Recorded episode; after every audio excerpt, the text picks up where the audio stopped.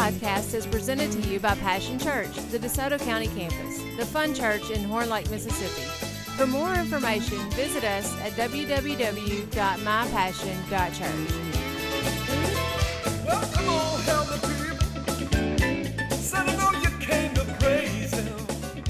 Okay, 1 Corinthians chapter 13, verse 11 says, When I was a child, I spoke and I thought and I reasoned as a child, which we all did, right? And that's a good place to say some of you adults, you're expecting too much out of your kids right now. They haven't had the life experiences you have. You expect them to know what you know, and you're like, How come you're so dumb? Well, they just ain't got there yet, right? So have some mercy. Maybe somebody in the church that hadn't been saved as long as you. Maybe you could have some mercy on them. They're still thinking like a child, they're reasoning like a child. Uh, we're at all different stages in here, right? Is there anybody arrived? Not me. So we're growing up. Say growing up.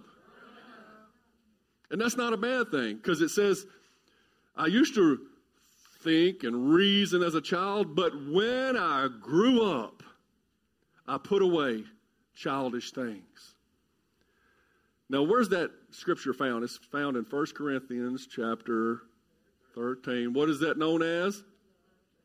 We call it the love chapter. Because the whole thing's talking about love is, love does. This is what love looks like. So when you get to this point, it's saying we need to grow up in love.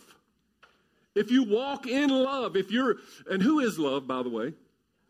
God is love. And so when we walk with God at any given time, we're, we're growing up in love and we begin to mature. If you're still the same as you were when you first got saved 30 years ago and sitting on that, that purple pew and you're still reasoning like a child, I'm not saying this in a harsh way. Grow up. I don't mean that in a bad way. I really don't. I just want to encourage all of us. And if you're sitting there and, hey, you've taken off and, you, and you're doing everything that you know that God wants you to do, keep growing up. Keep growing up. This message is for everybody. Uh, when I was 19, I'd like to say I was a young man, but I, was, I hadn't grown up yet. I was still just a boy, you know, a tall boy. and uh, I remember it was in the early 80s, and my papa, uh, my grandpa, he bought a one of those aluminum, not aluminum, uh, fiberglass bass boats. And back then, that was the new thing. You know, they didn't make boats out of fiberglass back then. It had a like a 35 horsepower Johnson on it. That was unheard of horsepower back then, you know.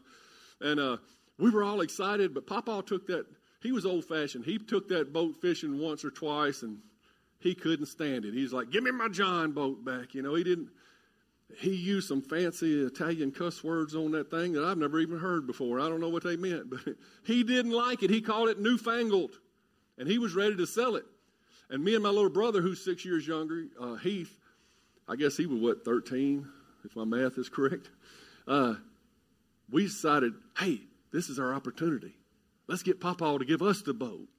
And so we started begging, please, Papa. We was following him around the barn. Please, Papa, let us have it. You don't want it, you know. And we just pestered him for days. Now, he wasn't going to give us the boat. But so finally we settled in and said, could we at least take the boat? And he said, under one condition y'all leave immediately. he was he was tired of hearing us beg. But then he looked around and see at the time I was driving a 1977 Datsun B210 and it was ugly, putrid green color.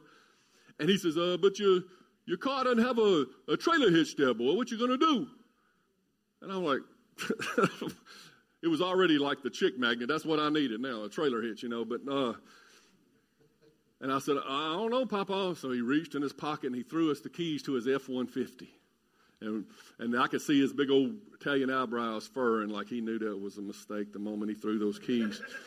But we got in that truck and we drove about 20 miles to the nearest lake, you know, and we backed the boat in twice because first time we forgot the plug thing that, and we spent an hour, you know, bailing the, the new boat out, you know, the carpet's all wet and everything. But we finally got on the lake and we saw what that 35 horsepower were doing. We was zooming past every poor fisherman over there trying to stay out of our wake when they were fishing like that, and they were yelling, screaming.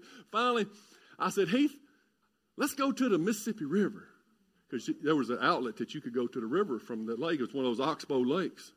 He said, Yeah, everybody's screaming at us around here. I can't get no peace and quiet. so we took off down that outlet thing, and, and sure enough, we got to the grand old mighty Mississippi. Two young pups out on the Mississippi didn't know what they were doing. And so we decided to fish this little rock inlet right where we had come out at and he was getting the fishing rods out, and I was working with that newfangled trolling motor, couldn't even figure out how to lift it up, you know, messing with it. And then I looked at Heath, and it looked like his eyes were out on stems, like grapefruits, out on stems, like a crawfish or something. I said, What's wrong with you, boy? He was, and he was pointing behind me, and I looked back, and I guess a big old barge had come by. And it was throwing these like four foot swells just coming at us. We had like 15 or 20 seconds to do something. I jumped back behind the steering wheel and I started turning this switch and I was trying to crank it and it wasn't cranking. And I didn't realize at the time I was twisting the choke, you know, instead of the ignition. And it was too late. That first wave hit us, just almost capsized us and threw us all the way up into that rock bank in that brand new fiberglass boat. Boom, up against the rocks. And here comes another one, and we're sticking out legs and fishing poles and trying, boom, back into that thing.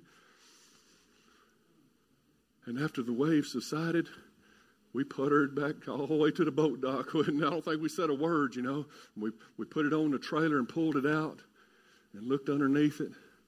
And that thing was mighty scratched up. And I thought to myself, Papa's going to kill us maybe he's too old to look under there. Maybe that's our only hope, you know. That was our only hope that he's too old to bend down and see.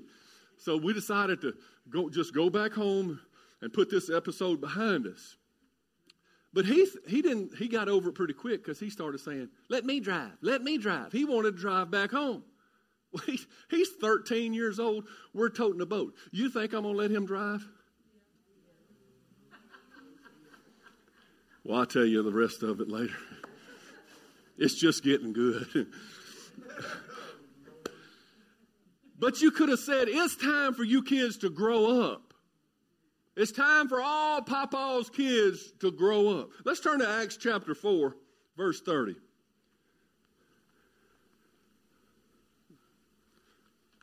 Acts is, uh, you know, right after Jesus was resurrected in, a, in an early church. It's the history of the early church. And in chapter 4, verses 30 and 31, we see Peter praying. And this is awesome. It says, he's praying to God. He says, God, stretch out your hand with healing power. May miraculous signs and wonders be done in the name of your holy servant Jesus. And after this prayer, the meeting place shook. and they were all filled with the Holy Spirit. And they began to preach the word of God with boldness. Woo! and we pray that all the time on Tuesday nights. Lord, shake this place. Shake us. Let there be revival. We want to see your power. We don't want to just go to church ho hum. We want to see the power of God. We pray that your presence is so thick that people can't stand that they just fall out under the power and, and that, that there's the building shakes. We, if our landlord knew how much we prayed for this building to shake, he'd kick us out. we pray for this building to shake like it did here in Acts chapter 4. Say a whole lot of shaking going on. A whole lot of shaking going on. That's what we want, ain't it? Everybody wants the power. But it don't seem like everybody's willing to pay the price. There's a utility bill, so to speak. You got to pay the power for the price. And God's power is for God's purposes. He don't just give anybody the power just so you can get a Holy Ghost goosebump, so you can show off. The power is for God's purposes. It's to, to bring his plan to pass. Now, I mean, sometimes he just shows off, but it's for his glory, not for ours. Amen. It's for preaching the word of God with boldness, like this scripture says. When the power came, they began to preach the word of God with boldness and accomplish God's ultimate mission. So, do you still want to shake him? Because if you ain't willing to do something with the power, do you really want the power? What do you want the power for? You see, Acts, the book of Acts, starts with a baby church. They don't know what they're doing. They just a little baby church. They just started this thing. Jesus has just ascended in Acts chapter 1. And then they begin to grow up. By Acts chapter 4, they got the power. Now, let me ask you something. Can you have Acts chapter 4 if you hadn't had Acts chapter 1, 2, and 3? It's, it's part of the process, is growing up in your faith. If you want Acts 4 shaking, you got to go through Acts 1, 2, and 3. So let's, let's go back and let's look and see what happened in Acts chapter 1, 2, and 3. And I'm just going to hit the main points. Acts chapter 1, Jesus has already been resurrected. He's walking around on the earth. He's seen of over 500 people at one time. He's shown himself to his disciples.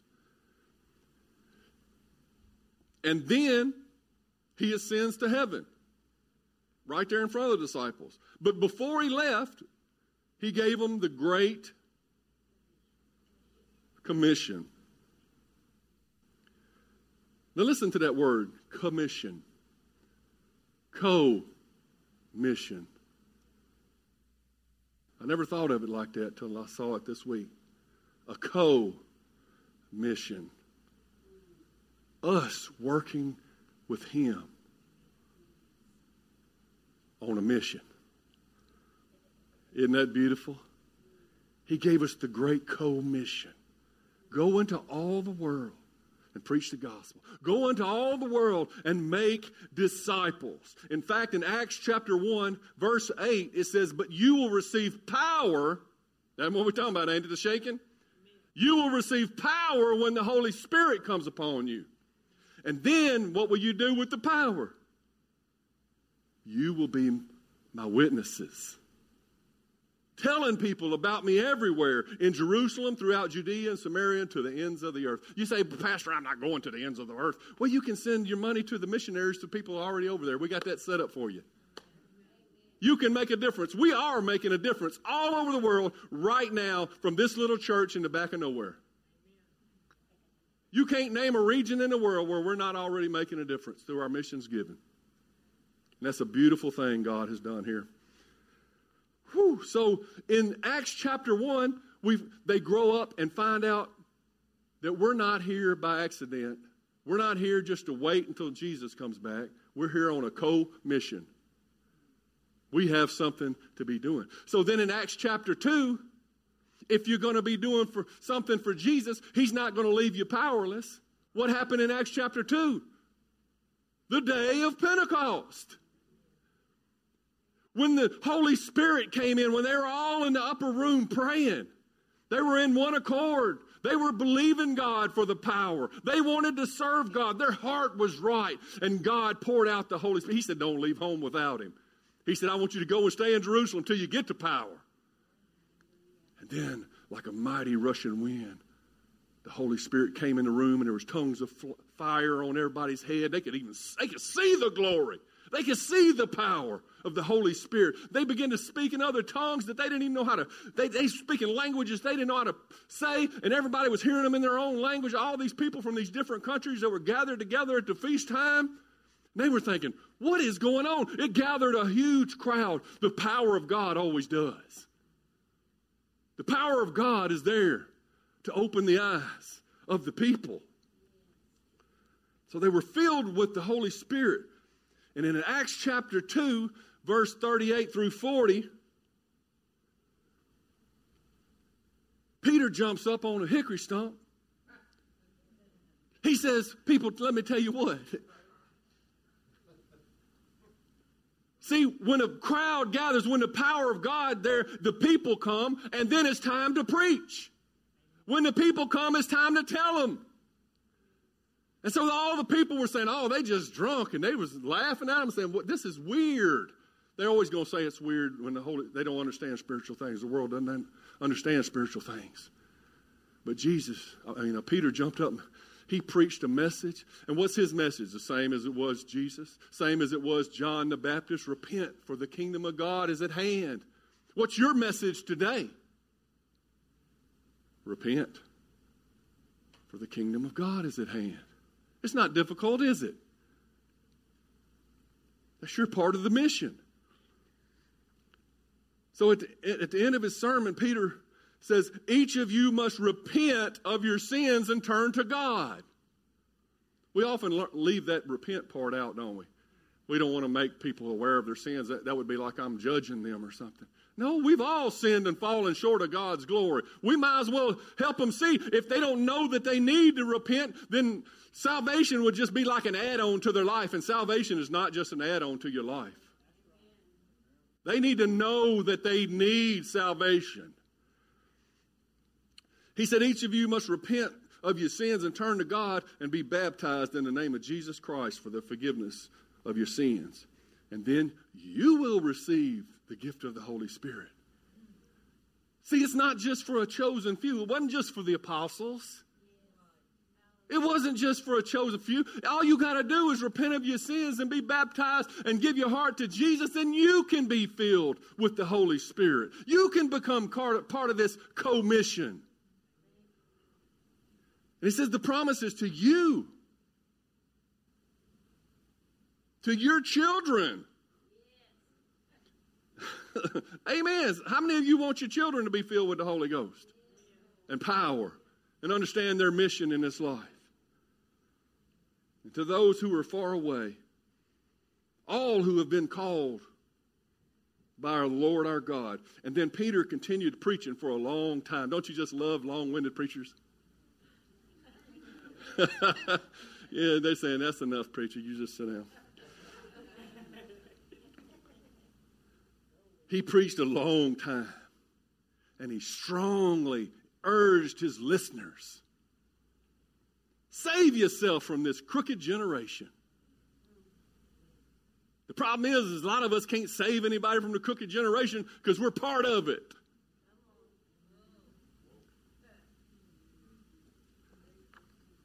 But I tell you, there was 3,000 people came into the church that day. In one day, one power, Holy Ghost filled message, and 3,000 people gave their heart to Jesus. They had 120 in the upper room. In one day, they're like, what are we going to do with 3,120? Can you imagine if we had 3,000 new people all of a sudden?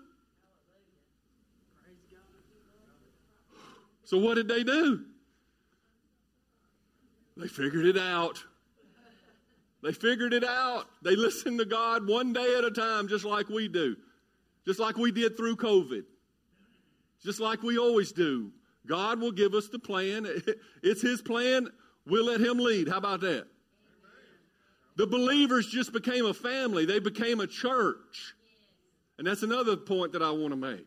God works through the church. We're better together. No lone rangers in the body of Christ a body with one heart and one mind like they were on the day of Pentecost, coming together. And in Acts 2:42 it says all the believers devoted themselves to the apostles' teaching and to fellowship and to sharing meals including the Lord's Supper and to prayer. Just like the things that we provide here at the Passion Church. We do Sunday services, we do life groups, we do next step, and we do prayer. And we're providing the same things that the early church did for us to come together in that one accord so that we can feel the shaking. We can become the power on this earth. We can be removed from this crooked generation. We can set ourselves apart for Jesus. Some of you may not want it as good as I'm preaching here.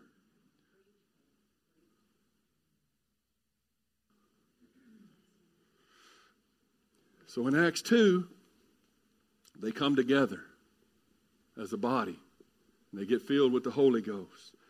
In Acts 3 and 4, we begin to see the believers standing up and taking their place, getting into their race, running their race, doing their calling. They're putting their fear behind them. They're living lives that begin to radically change the universe in which they live. And it was hard for them too. Don't, I mean, just because it's in the Bible doesn't mean it was easy. I mean, they had fears. They were reluctant to tell somebody about this Jesus. It was probably a little bit more difficult for them because some of them, they'd just seen Jesus crucified. They see what happens when you start talking like that. For us, what we might get a snub, somebody might say a little something. But they had legitimate fear about taking their place. Jesus, up to this point, had walked with them. He had done the miracles. He had showed them the way. He had let them taste it, but, but now they're on their own. He's gone. And it's like, uh oh, we're down here. Can I do my part? But God would say to you today, yes, you can do your part. And He would say to you, you do have a part. You do. I don't care what you're thinking about yourself or your situation, you have a part to play in the body of Christ. You're important to the body of Christ. Peter and, and John, probably the most famous two apostles, they're going to the temple to pray at the three o'clock prayer hour one day. And they walk by, and there's this man that's been lame since birth. He's like 40 something years old. He's laying there. They just laid him there, and he asked for alms. You know, he asked for handouts and for money because that's the way he, that's the way he put food on his table. You know, he had to do something. And back then, you know, there's not a lot of government run health care plans and stuff, I guess I don't know. But he's there asking for money, and he sees Peter and John going in, and he, he just like everybody else, he says, Alms, alms. And Peter could have, should have just oh, you know, I'll do it on the way out. You ever do that when, when they're ringing that bell at Christmas time in Walmart? And you, I'll get you on the way out, you know.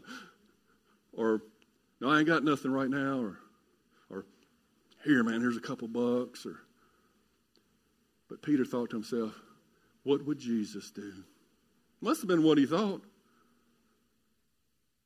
He said, Silver and gold have I none, but such as I have, I give thee. Say that. Such as I have, I give thee. Are you willing to give what you have? You're sitting there saying, I don't have much to give. I don't know a lot of scriptures. I don't have a lot of money. We make excuses after excuses after excuses. But God would just say, such as you have, give that. You be faithful with the little, I'll give you more. But you got to be faithful where you're at. He said, I don't know no scriptures. So, learn some. I did.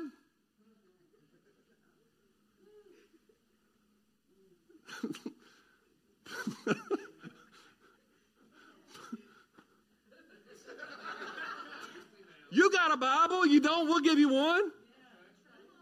We've got the, the plan of salvation in, in, from the Bible right there on that Connect desk. It's available to everybody. We'll print more.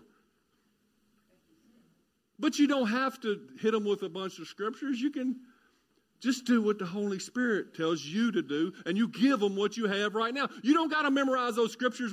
When you go to lunch today, you can talk to your waiter or waitress or the person at the counter. You don't have to say, repent.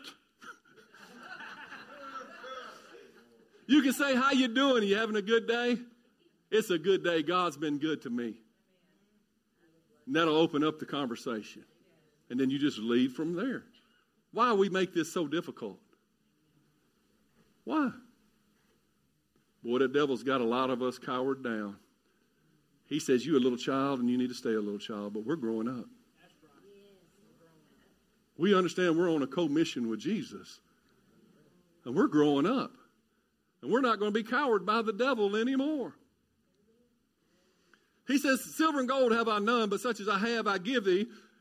Rise up and walk in the name of Jesus. And he reaches down and grabs the man as an act of faith. Can you imagine praying and then expecting it to happen right then? And yanking the dude up. What if the dude fell on his face? It could have been embarrassing. But it says, as he helped him up, his ankles and his feet were strengthened. Now, this is a miracle on many, many different levels here. Because you understand, this man had never walked, lame since birth. You know his legs were in atrophy or whatever. There was no strength enough to hold himself up. But not only was his, his crooked legs straightened, but strength came into his ankles, his feet, must have been his legs, and he had never walked before, but it said he, he took a step of faith. And the man began to walk. He's never walked even as a baby. He didn't learn to walk. And he's walking, and then he's like, whoa, whoa, whoa. He begins to leap. He begins to run into the temple and say, whoa, and everybody's saying, what the world? What the world? Isn't that the guy? To, he's been there for 40 years. And they follow him out on the colonnade, and he goes and he's hanging on to Peter. I don't know, he's telling him thank you or whatever. And the whole crowd, everybody in the temple comes out and says, What has happened here? Who did this? And Peter jumped up and said, It was me. I did it. Is that the way to get to power? God said, I'll not share my glory with any man. He said, Don't look at us like we did it. It was that Jesus that you crucified. In his name, by his power, this man is walking. And he gave God all the glory. And you know what? If you'll begin to give God all the glory, it'll take all the weight off of you. There's so many reasons we don't witness because we've made it about us. And it's not about us. Whew. Such as I have, I give thee. They overcame their fear. They acted in faith. They gave God the glory. And all the people came to see what was happening. And then you know what he did? He shared the gospel again. The power created the crowd. And there was his opportunity to say, Repent, all you who crucified Jesus, and he'll forgive you. Guess what? I don't know what they're going to do now. 2,000 more people get saved. They've got 5,120 people in a couple of days. See, what the church is missing is the power.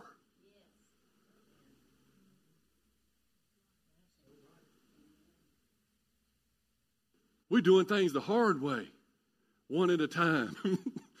Peter does 3,000 at a time, 2,000 tomorrow, 5,120 people in the kingdom of God in a week, I'll say.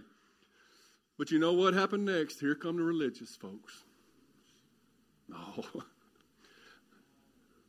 They don't like this stuff, this Holy Ghost stuff. And they're arrested by the Sadducees.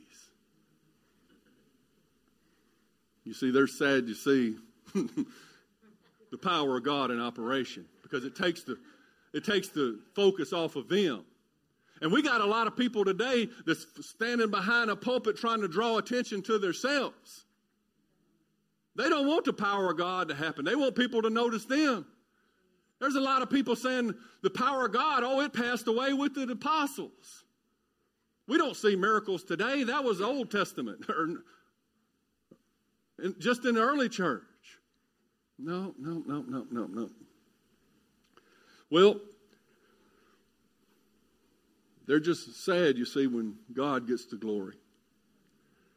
In Acts chapter 4, verse 9,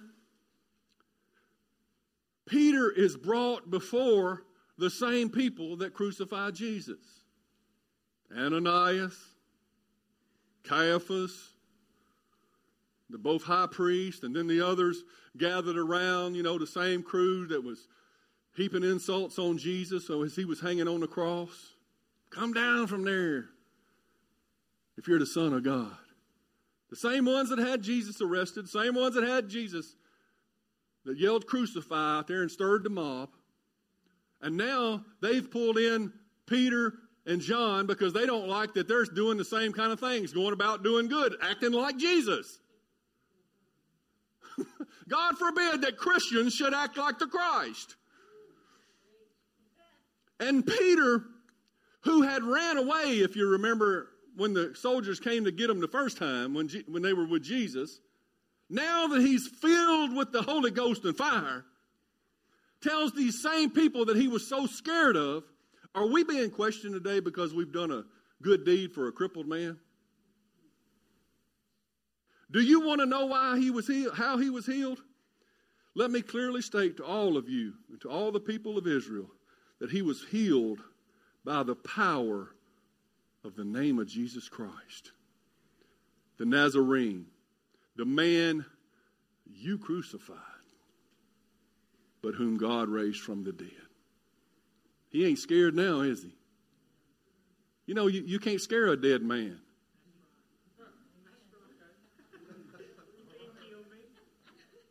How you to scare a dead man? Boo!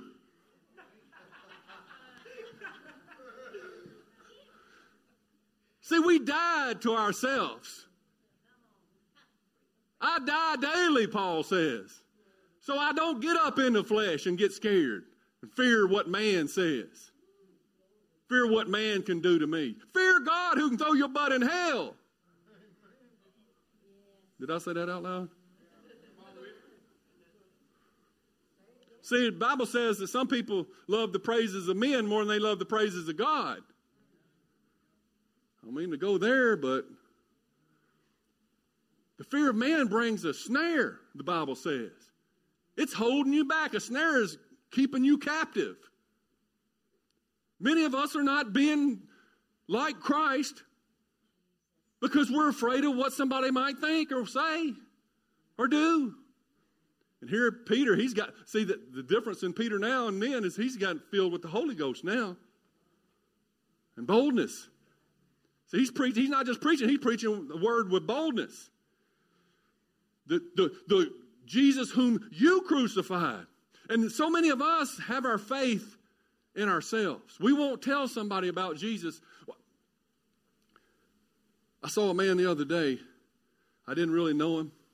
He said, Oh, my back, my back. I hurt my back yesterday. I don't know if he's a Christian or not. I said, Can I pray for you? All right. I went over there, laid hands on him, prayed in the name of Jesus that he would be healed. Didn't see him for a couple of days. About a week later, I said, How's your back? Oh, man, it, it's good. He didn't even remember that it had got healed. He said, You know, that next day I didn't feel it no more. In the old days, I would have been afraid to pray for somebody because I'm afraid I didn't have the faith to get them healed, that I don't have power. Let me just tell you something.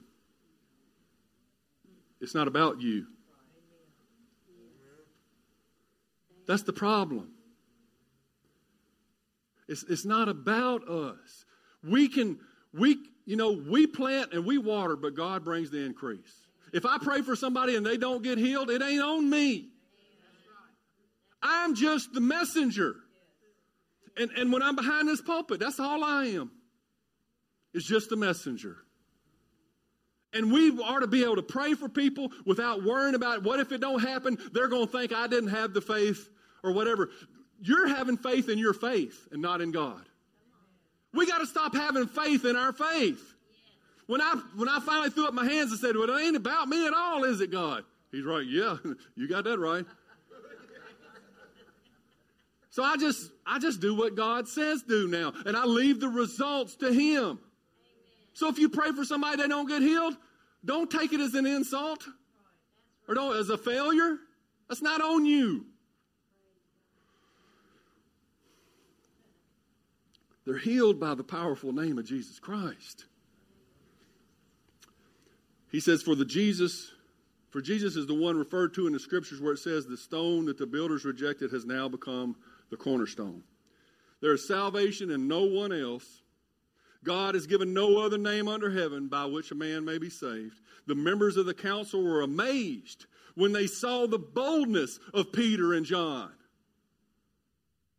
For they could see that they were ordinary men with no special training. Is there any ordinary people in here today?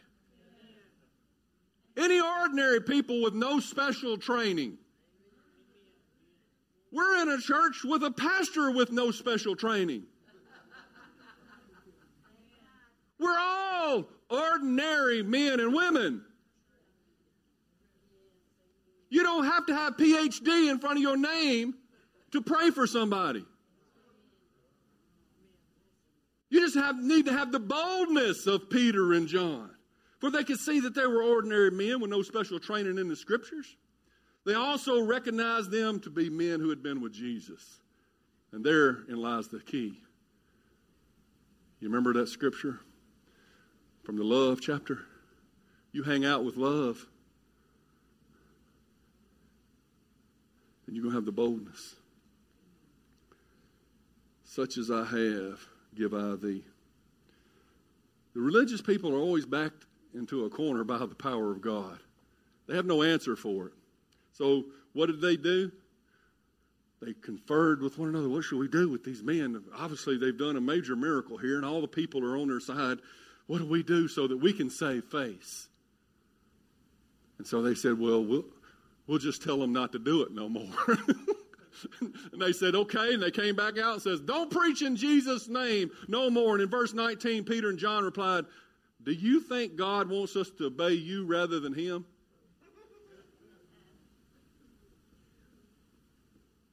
We cannot stop telling about everything we have seen and heard. It's time we start obeying God rather than men. That is when Peter and John went back and they told the rest of the people in the upper room, Look, we prayed for this guy and he jumped up. And he started leaping around, and all the people came and we prayed. And guess what? Tomorrow we're going to have 2,000 more people in our church. And they're like, oh, no, what are we going to do?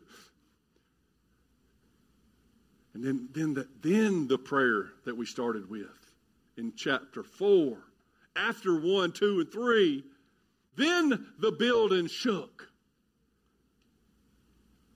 Acts chapter 1 accept the call for which you were created your commission with Jesus. Acts chapter 2. Have your day of Pentecost. Get baptized in the Holy Ghost. Stay filled in the Holy Ghost. And hook up with the family of God. Acts chapter 3. Overcome your fear. Act in faith. Use the gifts that you were given and speak the word of God boldly. And remember all the things we talked about. It ain't about you. It ain't, it ain't your faith that's doing it. In Acts chapter 4, expect a whole lot of shaking to be going on. And, and that's why we're driving this so hard.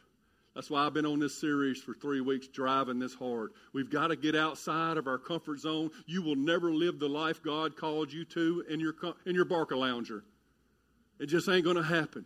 You're going to have to get outside of your comfort zone, get outside of your fear of man, and you're going to have to step into who God called you to be. You're going to have to move forward. You're going to have to grow up from where you are now so that you can do more than you've ever done. So there we were. We pulled the boat out. I was biting my fingernails. Papa to kill me. I was contemplating not even going back home. Just maybe I could drive to Arkansas and find a little place or something, you know. And Heath's over there, let me drive, let me drive, let me drive. I thought to myself, he's 13, we're pulling a boat. But he will be getting his license in a couple of years, and he needs to know how to pull a boat. All right, but you be careful. So I threw him the keys, and we took off driving home. Now I don't know what the, what was happening, but something was going wrong with the truck. It just didn't didn't have any get up and go. I didn't. I was kept asking, "You pushing the pedal right?" You know, and it was just driving slow and sluggish, and it didn't take long for smoke to become come boiling out of the front of the hood there. And Heath had good enough sense to pull over, you know, and I thought he did good. And We waited till we could see again, then we pulled back off. And then it would boil over again. We'd have to pull off, and this got to be a routine. But we decided, you know, that if we would just drive faster between boilovers, we could get home quicker. Later, Papa was to describe in some detail how to take the emergency brake off.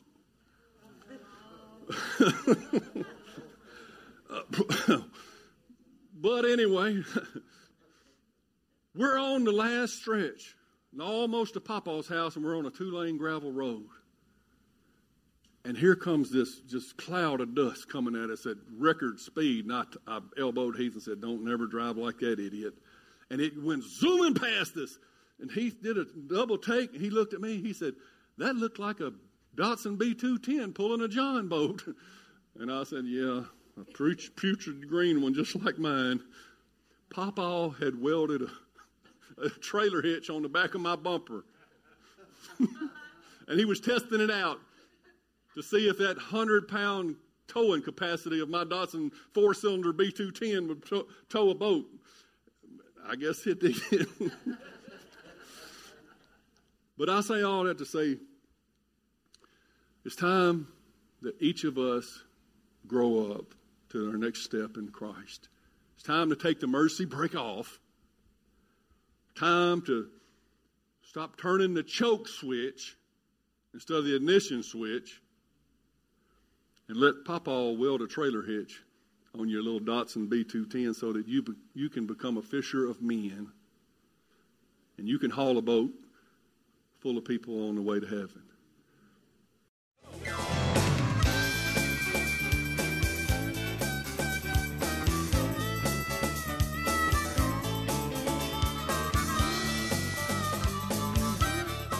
For listening to the podcast today. We hope you enjoyed it and that it inspires you to live out God's Word. For more information, visit us at www.mypassion.church.